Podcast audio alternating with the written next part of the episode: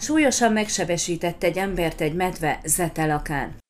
Hazafelé sétált az áldozat a nagyküküllő mellett elhaladó Jakab utca egy még be nem épített részén, amikor a késő esti órákban megtámadta egy medve. Tudtuk meg Nagy Attila Zetelaki polgármestertől. A lábán megsérült férfire egy helybéli talált rá, akkorra pedig már távozott a nagyvad. Ő értesítette a hatóságokat, a kiérkező mentősök pedig a Székelyudvarhelyi kórházba szállították az áldozatot. Az elöljáró közölte, információi szerint jelenleg stabil a férfi állapota, Ám a küzdelem során comnyaktörés szenvedett, ugyanakkor a medve súlyos harapásokat ejtett a lábán. Felépülése érdekében műtétre is szükség lesz. Nagy Attila kifejtettem, a támadás helyszínén állati eredetű belsőségeket is találtak, nagy valószínűséggel az vonzotta oda a később agresszívá váló medvét. Éppen ezért úgy gondolja, hogy az incidensben az emberi felelőtlenség is közrejátszott.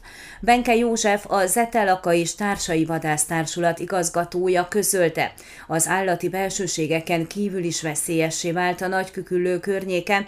Egyrészt a kánikula miatt gyakrabban járnak oda inni a nagyvadak, másfelül a szeder és más gyümölcsösök is érnek, amelyek ellenállhatatlanok a medvék számára.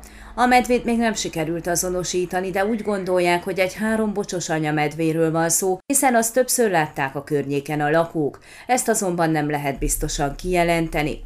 Benke József úgy gondolja, hogy egy másik, közepes méretű egyed is lehetett, amely szintén a közelben portyázik. A körülményeket mérlegelve úgy érzi, nagyon elhúzódó, bürokratikus folyamat lenne kilövési engedélyt kérni a Környezetvédelmi Minisztériumtól. A bürokrácia egy olyan helyzethez vezetett, amivel sem én, sem a vadgazdák túlnyomó része nincs megelégedve.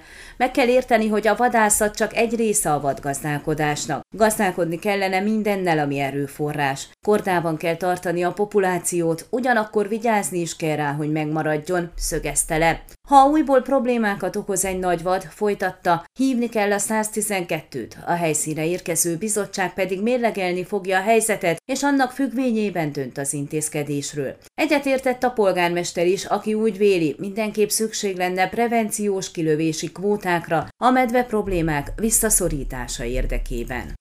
Ön a Székelyhon aktuális podcastjét hallgatta. Amennyiben nem akar lemaradni a régió életéről a jövőben sem, akkor iratkozzon fel a csatornára, vagy keresse podcast műsorainkat a székelyhon.pro portálon.